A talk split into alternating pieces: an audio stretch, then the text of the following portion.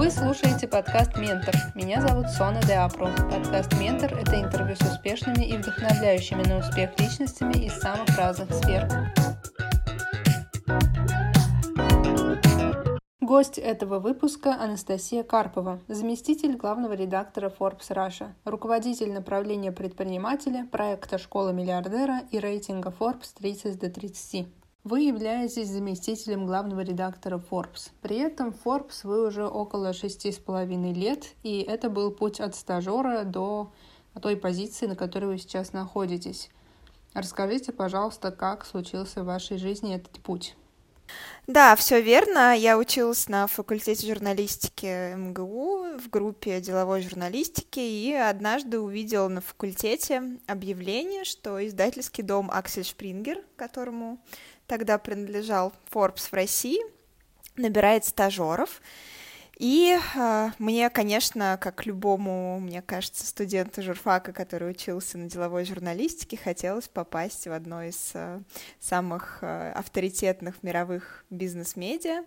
Я пошла на встречу с э, представителями издательского дома, но а, смысл был в том, что не все стажеры, которых они набирали, попадали именно в Forbes, потому что у Аксель Шпрингер было несколько журналов на тот момент, в том числе, например, знаменитый журнал о путешествиях Гео, также они издавали, по-моему, журнал Компьютера, а, русский Ньюсвик и так далее. И, естественно, совершенно не всех стажеров э, брали в Forbes, но э, как вот часто в моей жизни бывает, э, какие-то складываются так обстоятельства, мне везет, и в тот раз мне тоже действительно повезло, потому что я единственная из всей группы стажеров попала именно в Forbes, по-моему, если мне память не изменяет, нужно было написать эссе или сочинение, и вот на основе результатов вот этого отборочного тура э, всех приглашали уже непосредственно в офис Аксель Шпрингер, который был на улице Докукина, 10 лет Forbes там э, работал. Я пришла и э, к своему огромному удивлению и счастью попала как раз на стажировку. Мне кажется, это был как раз четвертый, наверное, курс.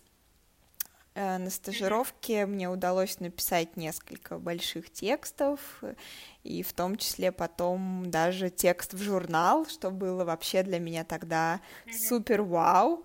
А, и на самом деле, несмотря на то, что я попала на стажировку и, в общем-то, получила довольно лестные отзывы руководителя стажировки э, Ивана Просветова, который впоследствии был моим э, начальником. Э, на работу меня сразу не взяли, потому что у Forbes был очень хорошо укомплектованный штат, и вакансии появлялись очень редко. Поэтому э, на работу как раз в Forbes я попала далеко не сразу, а через несколько лет. Я на протяжении вот трех лет все равно пыталась не терять связи с редакцией, писала что-то для них внештатно, все время пыталась как-то участвовать, э, насколько мне это позволяли в жизни Forbes, несмотря на то, что работала в других местах. И за это время у Forbes появлялись две вакансии, я на них дважды подавала резюме, но, к сожалению, меня не брали, не хватало то опыта, а, то там еще какие-то обстоятельства складывались не так, поэтому я успела поработать еще в а, двух других местах, и вот, наверное, моя последняя перед Forbes работа редактором отдела свой бизнес в РБК как раз убедила редакцию Forbes э, дать мне шанс, и э, в феврале 2014 года меня пригласили как раз э, стать корреспондентом, и вот в марте 2014 года я вышла на работу и стала работать корреспондентом отдела предпринимателей. Да, проработала в этой должности около трех, трех лет. Да, но при этом вместе с написанием статей для Forbes вы также работали в РБК. И отдел свое дело как раз создавался при вас, и вы даже были редактором этого отдела. Это очень э, тоже такая история из э, разряда повезло. А, на самом деле, пока я работала в РБК, я, конечно, не писала в Forbes, потому что у любого делового издания есть догма, и в том числе у РБК тогда была догма, она заключается в том, что все штатные сотрудники не имеют права работать на конкурирующие СМИ. Когда работала в РБК, а, я на Forbes не работала. А с РБК была очень интересная история. А, моим первым местом работы после окончания журфака был Сбербанк, как это неудивительно. Я проработала около семи месяцев во внутренних коммуникациях Сбербанка и поняла, что я очень хочу работать в журналистике, поэтому я уволилась из банка и пошла работать э, в Интерфакс. В Интерфаксе есть такое подразделение Интерфакс Россия, которое занимается написанием региональных новостей и освещением региональной повестки. На тот момент, конечно, мне было это немного скучновато, но это была тогда единственная опция, чтобы вернуться все-таки там из банка, из внутренних коммуникаций, вернуться к журналистике, к тому, чем, чем я действительно хотела бы заниматься. И я три месяца работала, писала новости, писала там какие-то расширенные заметки в интерфаксе, и параллельно у меня была небольшая подработка. Я писала тексты для одного коммуникационного агентства, писала именно бизнес-кейсы. И руководитель этого коммуникационного агентства э, в один момент пошел на встречу в РБК с главным редактором газеты РБК, тогда был Петр Кирьян. Он рассказал обо мне, о том, что я пишу для него тексты, и что ему очень нравится, как я это делаю, что меня очень действительно вдохновляет тема предпринимательства. И э, обстоятельства так сложились, что как раз вот Петр Кирьян позвал меня на собеседование, и э, они были тогда на этом собеседовании вдвоем с его заместителем а, Евгенией Корытиной, и это была такая, такой матч с первого взгляда, мы сразу поняли, что мы друг к другу подходим, что они ищут какого-то молодого редактора, который бы горел идеей предпринимательства и хотят сделать в газете. Впервые тогда создавался действительно отдел а, Тогда он назывался маркетинг и менеджмент, но вообще это были как раз истории про предпринимателей. Для меня это был такой какой-то небывалый успех, потому что, во-первых, мне сразу доверили э, редактуру, сразу доверили управление отделом. Это был мой первый опыт, когда я нанимала людей, э, проводила собеседование и, в общем-то, руководила небольшим, но все равно отделом. И до сих пор э, я не просто поддерживаю связь с теми людьми, которые у меня тогда работали, но потом мы все еще переместились в Forbes. И сейчас моим заместителем Forbes как раз является девушка, которая тогда работала у меня и в отделе э, маркетинг и менеджмент РБК. Но сколько вам лет было тогда, когда вы возглавили отдел в РБК? Мне было 23 года. Ну, это очень здорово на самом деле. А вы упомянули, кстати, что не раз пробовались а, попасть уже в качестве корреспондента штатного Forbes, однако вас не брали из-за того, что не хватало опыта. А вот глядя на себя, на 20-летнюю девушку, 23-летнюю девушку-студентку, что бы вы хотели себе посоветовать в плане карьерного развития? Я бы хотела посоветовать и себе тогдашней, и всем нынешним молодым и амбициозным ребятам, студентам, во-первых, не бояться и э, а, все равно пытаться делать то, что вы хотите, от чего у вас горят глаза. Я убеждена в том, что успех, он случается только тогда, когда вы занимаетесь своим любимым делом. Потому что если вы работаете просто ради денег или ради того, чтобы просто работать, это никогда не не принесет большого успеха. И естественно, молодому человеку, да, который либо учится на последних курсах университета, либо закончил только университет, всегда страшно стучаться каким-то мастодонтом и э, людям, которые чего-то уже достигли в профессии, но мне кажется, важно не бояться и пробовать, потому что чаще всего а, опытные люди относятся с пониманием и даже очень рады делиться опытом, учить чему-то, поэтому пишите, а, не знаю, в Фейсбуке, на LinkedIn, который, к сожалению, в России заблокирован и не так развит, но тем не менее пытайтесь для себя эти двери открыть, потому что вообще любое любое усилие, да, когда вы что-то преодолеваете, это дает вам новый стимул, чтобы двигаться дальше. И когда э, есть вот такие моменты, когда вы себя пересиливаете и чего-то у вас получается, что-то вы чего-то добиваетесь, это дает огромную энергию что-то делать дальше. Поэтому мой главный совет не бояться, если вам действительно этого хочется, то бить в одну точку и э, настаивать на том, чего вы хотите. Вот ваше желание было настолько сильным попасть в Forbes, что вы были готовы на понижение в должности, ведь вас пригласили уже в качестве корреспондента, тогда как вы были в РБК уже редактором отдела. Как вы принимали это решение? Да, это действительно так. Я ушла с редакторской позиции на корреспондентскую, на понижение в зарплате в том числе. И я помню, что мой редактор Forbes, который меня приглашал работать, он мне несколько раз спросил, Настя, ты хорошо подумала, ты же понимаешь, что ты уходишь на понижение? Но для меня это была такая большая мечта, и меня совершенно в тот момент не смущало что я ухожу на понижение, потому что с точки зрения ценности бренда это, безусловно, был, была игра не на понижение, а на, повышение, скажем так. И, э, в принципе, вся моя дальнейшая карьера, она подтвердила этот тезис, что иногда нужно чем-то пожертвовать в моменте, чтобы потом получить большее. И я совершенно никак не сомневалась, когда принимала это решение. То есть для меня это было что-то очень органичное, и я тогда не думала про деньги, про статус. Я почему-то была уверена в том, что все это придет в дальнейшем, что главное мне сейчас попасть в Forbes. Это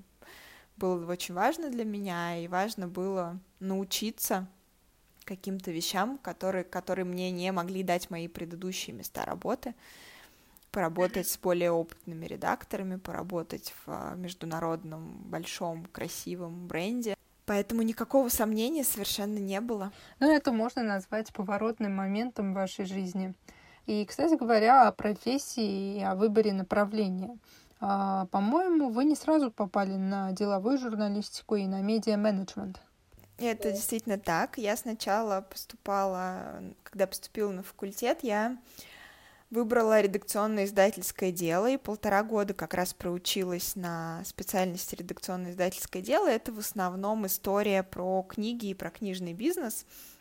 Довольно быстро поняла, что не совсем мое, несмотря на то, что я очень люблю читать, очень люблю книги, но все-таки больше как читатель, наверное, а не как человек, который участвует в процессе их создания. И э, я стала думать на какую специализацию мне было бы интересно перевестись, и тогда как раз деловая журналистика была совершенно новой. Я поступала на журфак в 2007 году, и вот как раз это был 2008 год.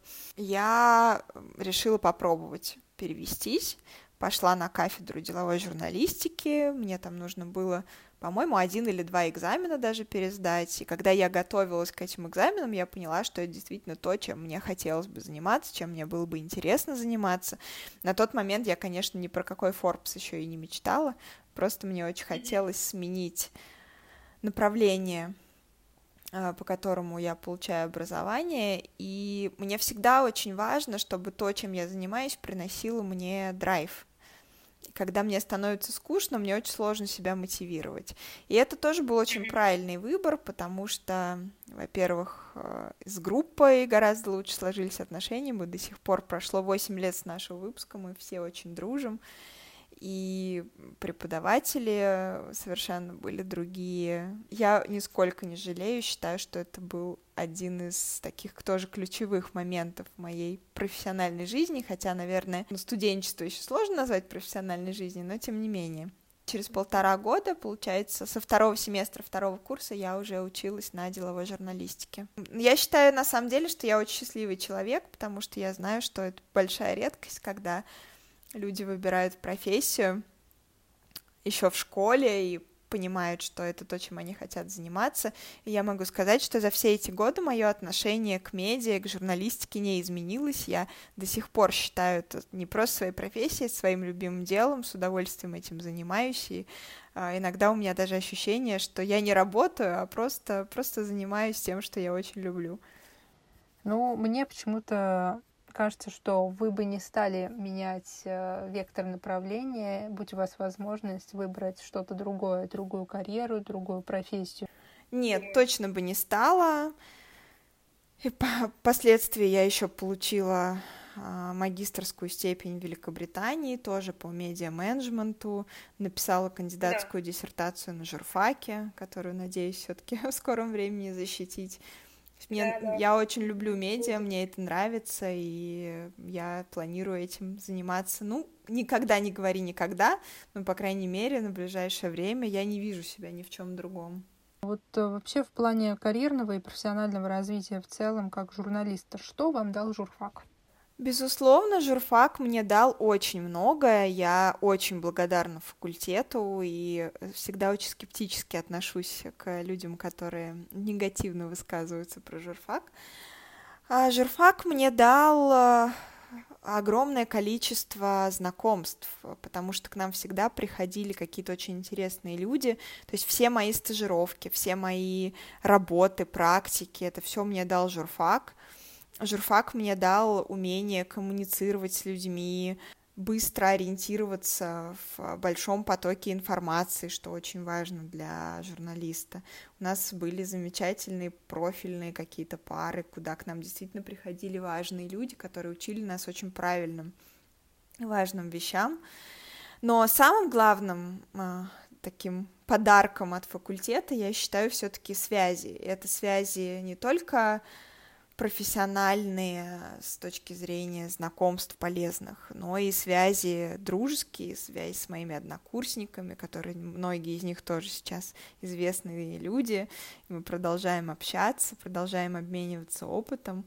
Поэтому могу сказать, что на самом деле факультет журналистики МГУ дал мне гораздо больше, чем а, британский вуз, где я потом училась. Возможно, это связано, конечно, со временем, потому что там магистрская программа занимала всего год, на журфаке я училась пять лет, но безумно благодарна факультету. Все места, где я когда-то стажировалась либо работала, они, в общем-то, ко мне пришли через факультет, так или иначе. У вас довольно насыщенный рабочий график, но вместе с тем вам удалось поехать учиться за границу, а также окончить аспирантуру на факультете журналистики МГУ. Возможно, вы выработали для себя некие правила баланса между работой, учебой и другими интересами. Знаете, на самом деле, мне кажется, у меня нет баланса, у меня явный перекос в сторону работы, но почему это происходит, наверное, вот все-таки по той же самой причине, потому что я занимаюсь очень любимым делом, и я не воспринимаю работу как работу, то есть это что-то, что меня полностью захватывает, и это такой поток, и иногда действительно очень устаешь.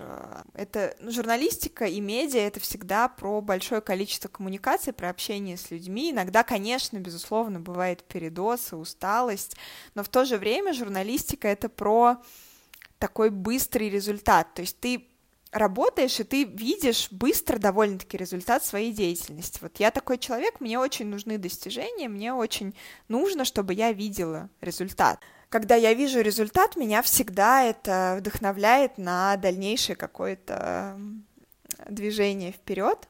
И иногда э, я говорю себе так, стоп, ну надо, наверное, как-то немножко отключиться, отдохнуть, чтобы просто не выгореть и э, дальше также эффективно работать. Но тоже это не всегда получается, хотя это на самом деле большая ошибка. Вот я сейчас много работаю над собой, над тем, чтобы учиться как-то отдыхать переключаться. Но мне такое огромное, колоссальное удовольствие приносит э, моя работа и то, чем я занимаюсь, что иногда просто забываешь о том, что надо отдохнуть, и продолжаешь с удовольствием работать в выходные, ночами и так далее. Работа в медиа — это в каком-то плане командная работа, и, наверное, любовь к тому, чем ты занимаешься, во многом зависит э, от коллектива, в котором ты находишься. Безусловно, я считаю, что вообще команда — это очень важная часть. За что я очень люблю и ценю а, команду Forbes. У нас такой костяк, наверное, людей, которые действительно очень давно работают в компании и в журнале. У нас есть люди, которые работают с самого появления Forbes в России. В этом году было 16 лет. И у нас очень действительно такие хорошие, теплые, такие домашние отношения. Я э, на работу иду как к себе домой. Ну вот, к сожалению, сейчас э, коронавирус нас немножко друг от друга отдалил, и мы редко встречаемся в офисе, но все равно у нас очень такая поддерживающая атмосфера. И что для меня еще очень важно, я не умею работать в состоянии э, крика, в состоянии какого-то вот на повышенных тонах и так далее. И очень ценю э, и руководство, и коллег за то, что у нас действительно все решается очень конструктивно и спокойно.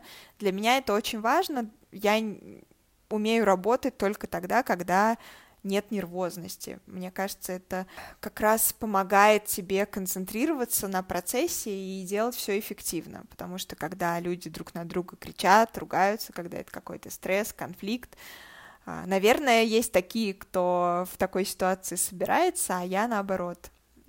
У меня отключается голова, и мне очень сложно тогда что-то сделать. Я очень ценю команду Forbes именно за это, за отсутствие такой токсичности коллективе. Это очень важно, на мой взгляд. Получается, в качестве корреспондента в компании Forbes вы проработали три года перед тем, как уже стать редактором отдела карьеры и свой бизнес. А, да, наверное, около трех лет, в шестнадцатом, даже, наверное, два с половиной, ну да, около трех. Вот в конце шестнадцатого года я получила повышение, стала редактором отдела свой бизнес на сайте. Тогда было, была немножко другая структура редакции, сайт был немножко отдельно. Сейчас мы работаем в формате Digital First и очень много работаем на сайт и на трафик. Когда я только пришла в Forbes, все равно главным продуктом был журнал. Сайт да. заполнялся по остаточному принципу, и вот как раз к 16-му, конец 15-го, начало 16 -го года все стало меняться, мир стал меняться, диджитализация стала наступать, и все поменялось, сайт стал развиваться, и мне предложили повышение, я стал как раз вот редактором. Как, в принципе, удавалось совместить э, учебу за границей и работу уже в качестве редактора отдела? И вообще, в какой момент вы решили, что хотели бы поучиться за границей, и как получали грант э, на обучение в Великобритании? В какой-то момент я поняла, что в какой-то мере уперлась в потолок, и не очень мне было понятно мое дальнейшее карьерное развитие, куда мне двигаться, и а, я на тот момент уже очень много знала про стипендию британского правительства Чивнинг.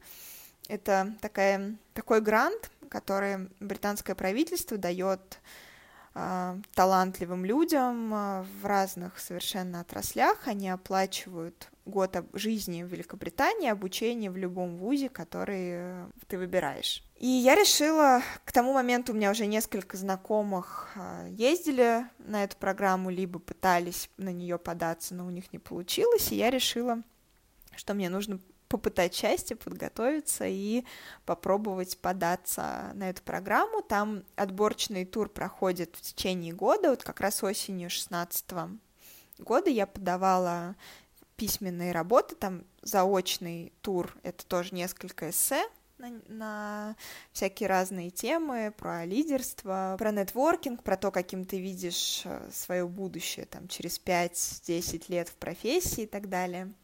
И потом Чивнинг приглашает на очное собеседование в посольство, и вот я прошла оба тура, и на самом деле очень долго не получала ответа. А, обещали прислать ответ в июне, и когда в июне я не получила ответа, я уже подумала, что, ну, наверное, ничего не получилось, я не прошла. И совершенно внезапно для себя я получаю положительный ответ в августе, причем с пометкой, что собраться и уехать в Лондон мне нужно буквально в течение трех недель. Тогда я пошла к своему руководителю и сказала, ты знаешь, э, я получила грант, я увольняюсь. А он был очень расстроен, удивлен, он мне сказал, слушай, ну давай э, мы подумаем, давай мы тебя не будем отпускать, мы подумаем, как нам поступить. И тогдашний владелец компании Александр Федотов э, сделал мне такое предложение предложение остаться в компании, работать дистанционно. На самом деле это было очень для меня ценно, потому что все равно мне не хотелось совсем как-то разрывать связи с Forbes. Я уехала, безусловно, я не могла совмещать учебу в э, новой для себя стране на английском языке с полноценной такой плотной работой э, Forbes. Естественно, мы пересмотрели мои задачи, вместо меня на сайте остался другой человек, и я в основном выполняла только работу по журналу, совмещала работу и учебу, и это было сложно, но гладко сложилось, поскольку учеба в британском вузе, она совсем не такая, как учеба в России. Наверное, я uh, поздновато поехала, я себя чувствовала немножко overqualified, а моими однокурсниками были в основном люди, которые лет на пять как минимум были меня младше, не имели большого опыта работы на тот момент. Uh, но что важно, британские вузы дают очень большую свободу. А, безусловно, какие-то пары были мне менее интересны, потому что я все это уже знала, поскольку у меня был на тот момент за плечами там, практически пятилетний опыт работы и учеба в довольно престижном российском вузе, аспирантура. Но британский вуз дает тебе возможность самостоятельно выбирать, например, проекты, над которыми ты работаешь, темы эссе, темы каких-то там, проектов курсовых и так далее. И э, я в какой-то момент поняла, что для того, чтобы чему-то научиться, мне нужно снова вернуться на пять лет назад, открыть Facebook или LinkedIn и просто находить людей, у которых я хотела бы чему-то научиться, и писать им. И на самом деле это было для меня очень удивительно, потому что буквально все, к кому я обращалась, с удовольствием откликнулись на мою просьбу. Таким образом, я попала, например, на стажировку в The Economist, в Financial Times. Люди, довольно, находящиеся довольно высоких позициях, встречались со мной на кофе, давали мне интервью для диссертации. Я писала диссертацию про диджитализацию деловых медиа, британских и российских, Forbes, Ведомости и Financial Times и Economist. Мне с удовольствием давал интервью трижды, например, Head of Product глобального Financial Times. Это человек, который отвечает за все диджитальные продукты FT. Абсолютно какой-то незаменимый и удивительный опыт, потому что ты попадаешь в редакции мира... таких медиа, о которых ты вообще даже мечтать не мог.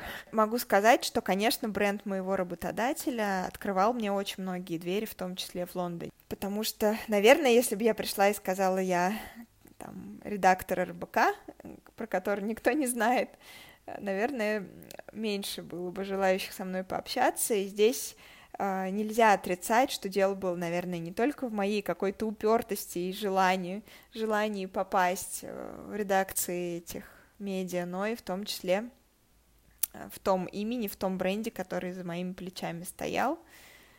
И на самом деле всем было очень интересно, как, как работает Forbes в России, как вообще живут медиа в России, потому что, безусловно, в Великобритании есть немного такая искаженная картина, им кажется, что такая страна третьего мира, где все плохо. Возможно, с э, какой-то их точки зрения у нас действительно все не так хорошо, как у них, но иногда случается, безусловно, какие-то перекосы, когда ты понимаешь, что у людей совершенно другая картина того, как работают СМИ в России, что вообще происходит.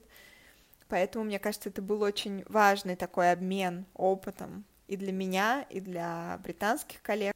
Поэтому вот еще, наверное, один совет э, молодым ребятам — в любой стране нужно не бояться и стучаться к тем, кто для вас является ролевой моделью и у кого вы хотите поучиться.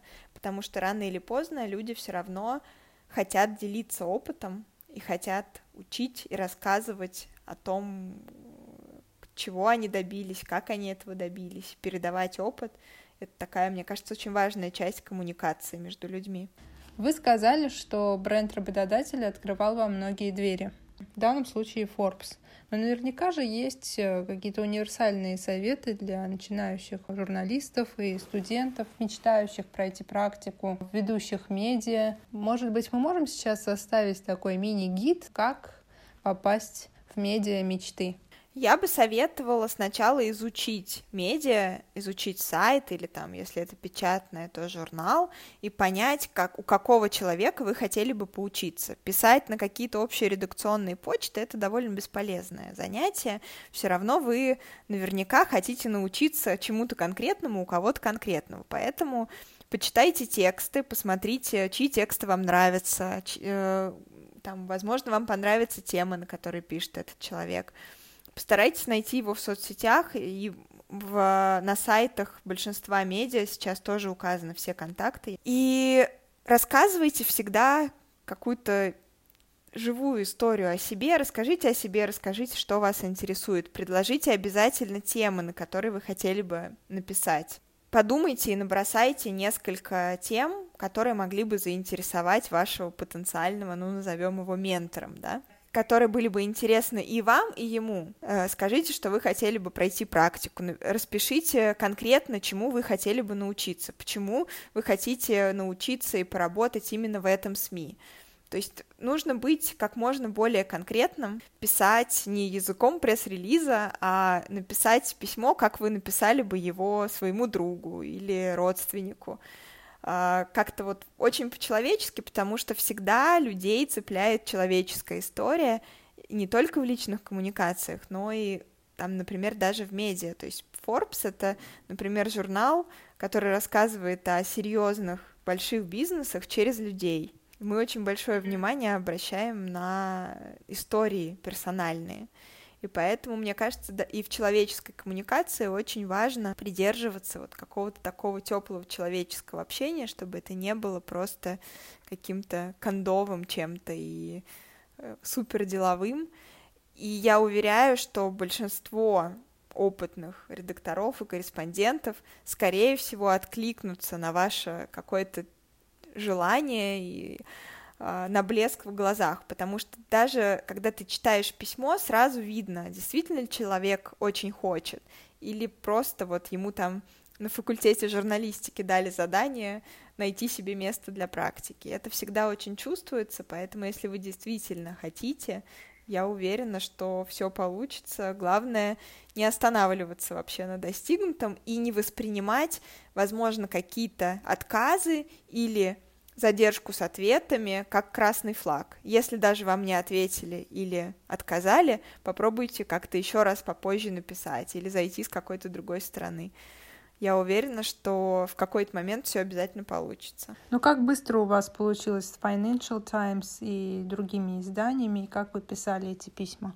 Я писала в LinkedIn, то есть я нашла людей, которых я хотела бы поучиться, кто мне интересен, и написала им, что вот я там такая-то, такая-то, я работала в Forbes в России, сейчас я учусь в Великобритании, изучаю медиа-менеджмент. Мне хотелось бы получить опыт работы там, в Economist или Financial Times, и кроме того, хотелось бы попросить у вас помощи в написании моей магистрской диссертации, хотела бы провести с вами там, ряд интервью. И на самом деле удивительно, но практически все, кому я писала, откликнулись сразу, буквально с первого сообщения. Вообще надо сказать, что на Западе, в Великобритании, в Америке это вообще общепринятая практика. То есть если в России, наверное, люди немножко со стар... с, с такой с настороженностью относятся к подобным письмам, то в а, Европе это очень обычное дело, поэтому все профессионалы высокого класса с удовольствием вам ответят, скорее всего. Ну, понятно, что все зависит от человека, но для Великобритании это абсолютно нормально, и все вполне себе отвечают в LinkedIn, особенно если вы посылаете очень какой-то адресный запрос, и из сообщения понятно, что вы хотите от человека, поэтому э, важно сформулировать ваш запрос, ваши вопросы, чему вы хотите научиться, что вы хотите получить от этой стажировки, что вы хотите получить от этого человека.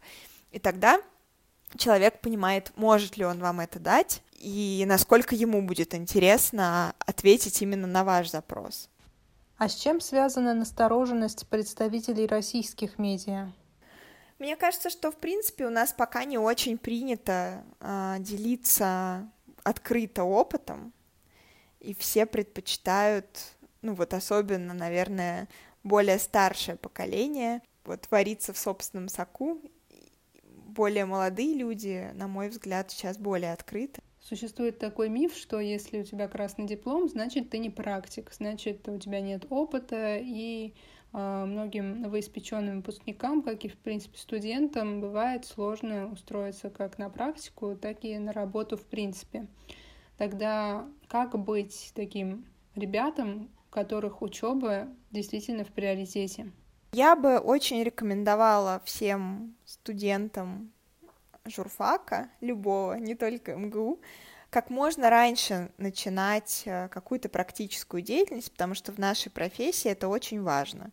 Понятно, что вы будете никому не нужны, если вы за пять лет, там, за шесть сейчас не попробовали себя вообще в профессии, а только прилежно ходили на пары. Вот я сейчас тоже очень много беру на практику к нам Forbes студентов, и мне кажется, что редакциям в этом случае очень важно понимать, что вы берете на практику там первокурсников или второкурсников, что у них, безусловно, нет такого большого опыта, и, конечно же, их придется учить. Это так. Но мне кажется, что, вот, знаете, это проблема курицы и яйца. Мы не возьмем вас э, на работу, потому что у вас нет опыта, а у вас нет опыта, потому что вас никто не хотел учить, да, и не брал на работу. Мне кажется, что здесь э, как раз важно именно для редакции понимать, что все равно это студенты, что в них важно и нужно вкладываться, потому что ну, нужно как-то растить кадры. Но здесь тоже всегда видно, кто пришел на практику просто потому, что ему на факультете дали для задание для галочки, да, а кто действительно хочет научиться. И, конечно, всегда гораздо круче и приятнее работать с ребятами, которые хотят научиться. Их действительно хочется учить. Потому что когда человек выполняет какие-то там задания спустя рукава, в этом нет никакого интереса. Здесь должна быть вин-вин ситуация, когда и студент хочет научиться, и тогда и ментор или наставник, да, э, тоже ему будет интереснее, потому что это не работает в одну сторону. Нельзя никого ничему насильно научить. Если человек научиться не хочет, научить его невозможно. А вот вспоминая себя, как вы относились к учебе и к результатам, оценкам? Потому что всем известны бессонные ночи студентов. Вот как это было у вас? К сожалению, я очень серьезно относилась к учебе. Я вообще, в принципе, перфекционист, и в работе в том числе. Журфак МГУ закончил с красным дипломом. Наверное, я бы сказала, что что-то было и напрасно. То есть, на самом деле, очень важно выбрать для себя э, какой-то какое-то важное направление. Нужно просто понять одну простую вещь, что невозможно всегда и во всем быть э, самым-самым. Это невозможно.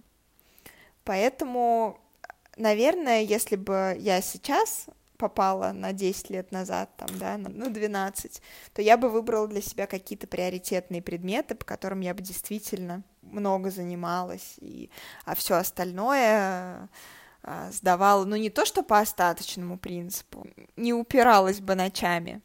А, и, наверное, еще больше бы времени уделяла какой-то практической деятельности, хотя я, в общем, довольно рано начала проходить всякие практики и стажировки. Большинство из них yeah. были бесплатными. Я, кстати, рекомендую не бояться вот этой бесплатной работы, потому что сначала вы нарабатываете какие-то знания и умения, и потом вы гораздо лучше сможете это капитализировать, не гонитесь э, первое время за гонорарами, хотя, безусловно, многие издания все равно платят студентам. Вот даже я, когда проходила Forbes практику, Forbes всегда платил, и сейчас мы до сих пор тоже всегда платим за тексты, потому что это все равно работа. Невозможно э, быть одинаково сфокусированным на одних и тех же вещах. То есть нельзя очень много работать и параллельно ходить также на все-все-все-все пары и, и очень много учиться. То есть так не бывает. Наверное, важно найти какой-то баланс. Вот я всегда как-то старалась его найти, но все равно для меня были очень важны оценки, очень важны результаты. Это сейчас уже по прошествии там 10 лет я понимаю, что не все оценки так важны. И иногда гораздо важнее, как ты сам себя оцениваешь, чем то, как тебя оценивают другие люди. Чего, на ваш взгляд, не хватает студентам, которые только пришли на практику? Какие ошибки допускают? Может быть, тоже какой-то совет в этом плане дадите для профессионального роста? Им не хватает задора и внимательности. Я очень много сейчас вот беру студентов на практику, и буквально единицы действительно очень хотят стать журналистами, и у них горит глаз. И они приходят и делают, как выполняют какие-то задания, как-то вот, вот как-то спустя рукава, и не очень понятно как. Либо бывает другая ситуация, когда человек вроде бы очень хочет, вот он пришел на практику, а потом начинается у меня сегодня там нога болит, завтра рука болит. То есть э, мне кажется, очень важно для студента, если он пришел и ему вдруг не пошло и не понравилось, честно признаться в этом себе и той редакции, куда он пришел, не тратить свое время и время людей, которые э, его обучают. Всему остальному, на самом деле, журналистика это ведь ремесло, и ему можно научиться, если действительно хотеть, э, если внимательно слушать своих наставников и менторов, внимательно выполнять задания, делать то, о чем тебя просят, то, о чем тебе говорят, на самом деле научиться можно очень быстро. Безусловно, для того, чтобы писать текст, нужен талант. Я считаю,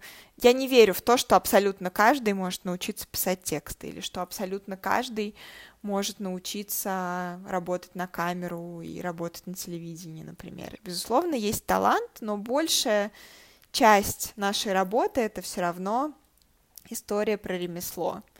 Поэтому, мне кажется, здесь самое главное это желание и блеск в глазах, а еще, еще раз повторюсь, важно уметь вовремя признаться себе, что это не твое, и идти пробовать что-то следующее. И, возможно, тогда точно найдешь, найдешь свое. А помните свои первые профессиональные шаги? Наверняка ведь тоже не все гладко получалось, и наверняка были какие-то ошибки. Да, конечно, помню. Ну, например, мне было ужасно страшно кому-то звонить. То есть я первое время работала там корреспондентом, писала какие-то новости, что-то нужно было кому-то позвонить, брать какие-то комментарии. Мне было безумно страшно. Я писала себе все вопросы на бумажке, потому что когда я звонила человеку и на том конце снимали трубку, на меня просто нападал ступор, я забывала все, что я должна была сказать, поэтому я все себе выписывала на бумажке, тренировала а, свою речь перед тем, как позвонить. И сейчас, на самом деле, конечно, смешно вспоминать, потому что теперь-то я могу позвонить совершенно любому человеку.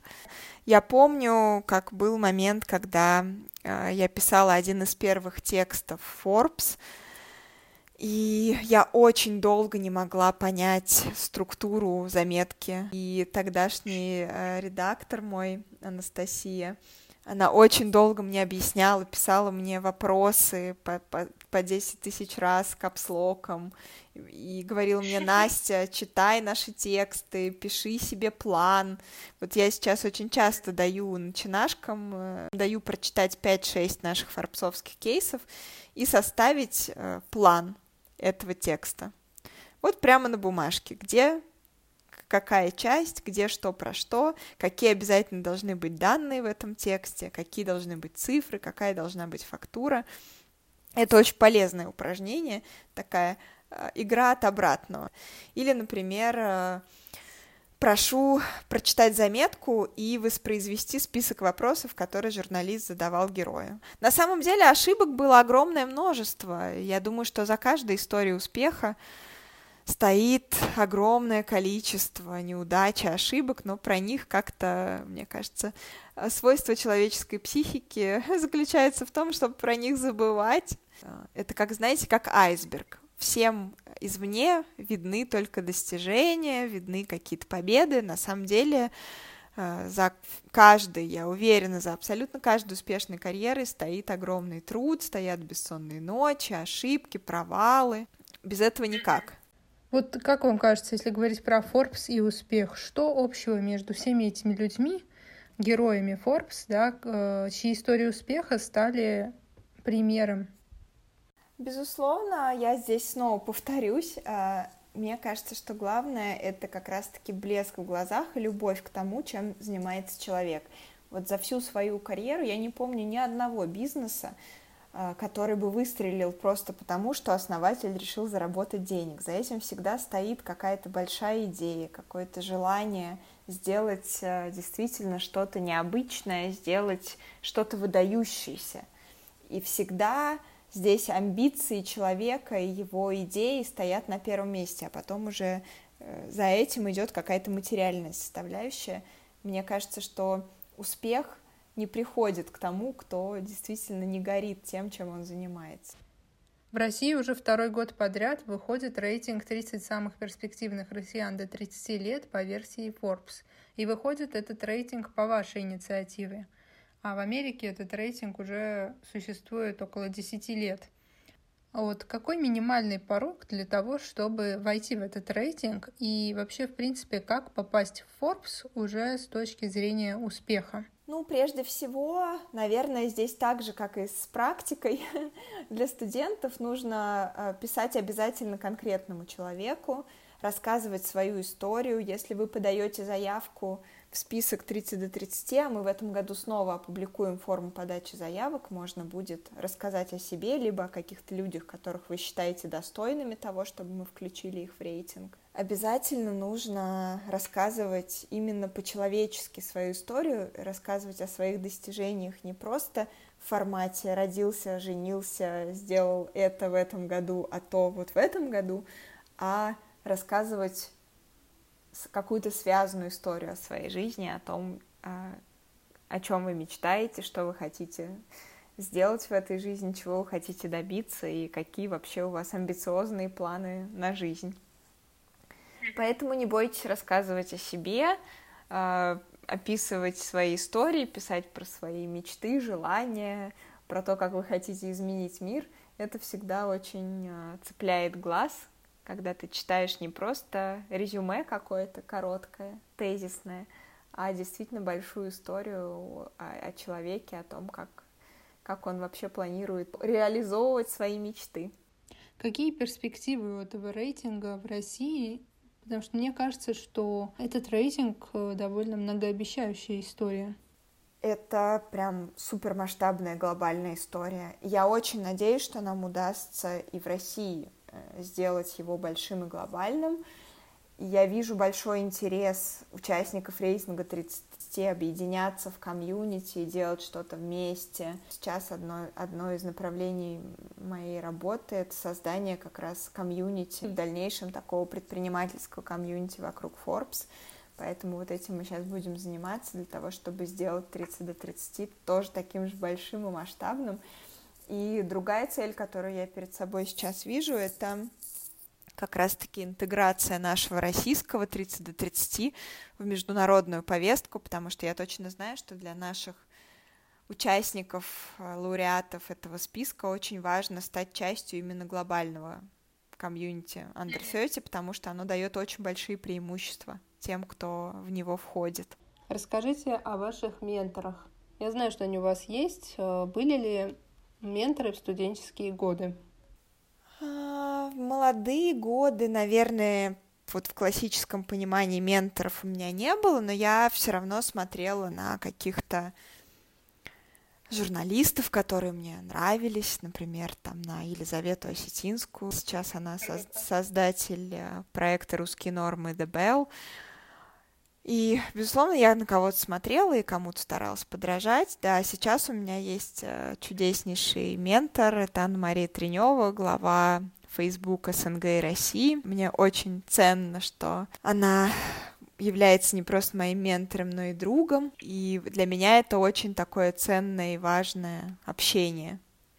На самом деле, мне кажется, что важно иметь человека в своей сфере, а, на которого можно ориентироваться, у которого можно спросить совета, с которым можно обсудить какие-то сложные профессиональные вопросы. Я сейчас а, хотела бы э, еще себе найти одного ментора в каких-то именно зарубежных медиа, именно иностранца.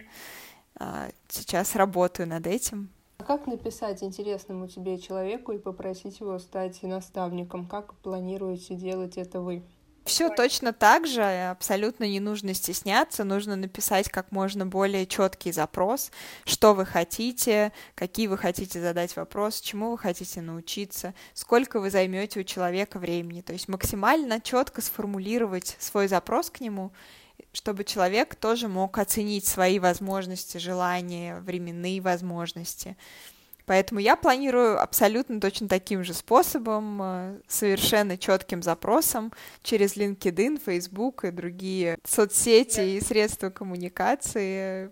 Поэтому, мне кажется, здесь ничего особо нового нельзя предложить. Просто не бойтесь и четко формулируйте свои запросы и желания. Вот и все. Какую трансформацию вы хотели бы в себе увидеть э, благодаря общению и работе с менторами? Ну, во-первых, мне бы хотелось понимать, как, э, как дальше развивать карьеру. Мой план развивать карьеру в какой-то международной арене даль- дальше. Ну, сейчас я, в принципе, работаю в международной компании, но и дальше мне хотелось бы двигаться в сторону какой-то international истории. А, поэтому вижу это так, чтобы перенимать зарубежный опыт, а, понимать, каких компетенций мне не хватает для того, чтобы дальше строить карьеру так, как я хочу, а, учиться тому, чего я до сих пор не умею, какие-то такие базовые вещи. Наверное, глобальная история про то, как понять траекторию, как дальше развивать карьеру. Теперь Блиц. Что драйвит вас по утрам? Что заставляет вставать и идти на работу? Что мотивирует и вдохновляет? А, меня очень драйвят люди, меня вдохновляют э, мои герои, э, мои коллеги, вообще та сфера, в которой я работаю.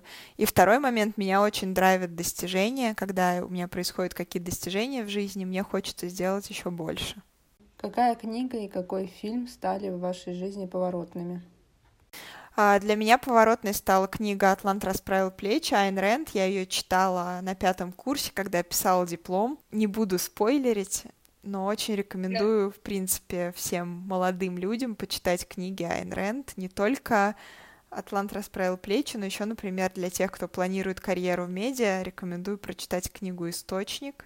Что именно зацепило в книге «Атлант расправил плечи»?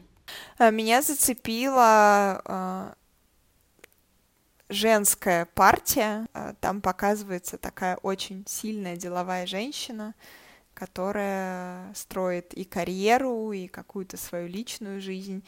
И это действительно очень такой сильный образ, на который хочется равняться. То есть какое-то время это был, был моей ролевой моделью. А какой фильм оказал на вас влияние? Может быть, что-то из последнего? Меня очень зацепило из последнего это «Великая красота Сарентина». Там очень интересно показаны какие-то жизненные такие философские вопросы. Сюжет довольно не динамичный, но при этом этот фильм заставляет тебя задуматься над тем, что действительно в жизни важно. Любимая фраза, которая движет вами? А, наверное, очень банальная фраза, которую, я думаю, многие гости вашего подкаста произносят. Найди любимое дело, и ты не будешь работать ни дня. Я примерно этой стратегии следую в своей жизни. Что для вас успех? Можете ли вы уже сейчас сказать, что достигли успеха на карьерном пути? И успех ли это для вас? А, безусловно, я считаю свою карьеру довольно успешной, но я считаю, что также считаю, что это все равно, что успех это некий путь, это не точка. И э, очень важно, если вы действительно хотите до чего-то добиться, никогда не считать, что вы уже пришли к этому успеху, иначе ваше развитие остановится, и вы к нему никогда не придете. Для меня успех а, это не только достижение, но и какая-то внутренняя гармония, потому что, безусловно, когда у вас есть достижение, но нет гармонии внутри, вы не будете получать от них совершенно никакой радости.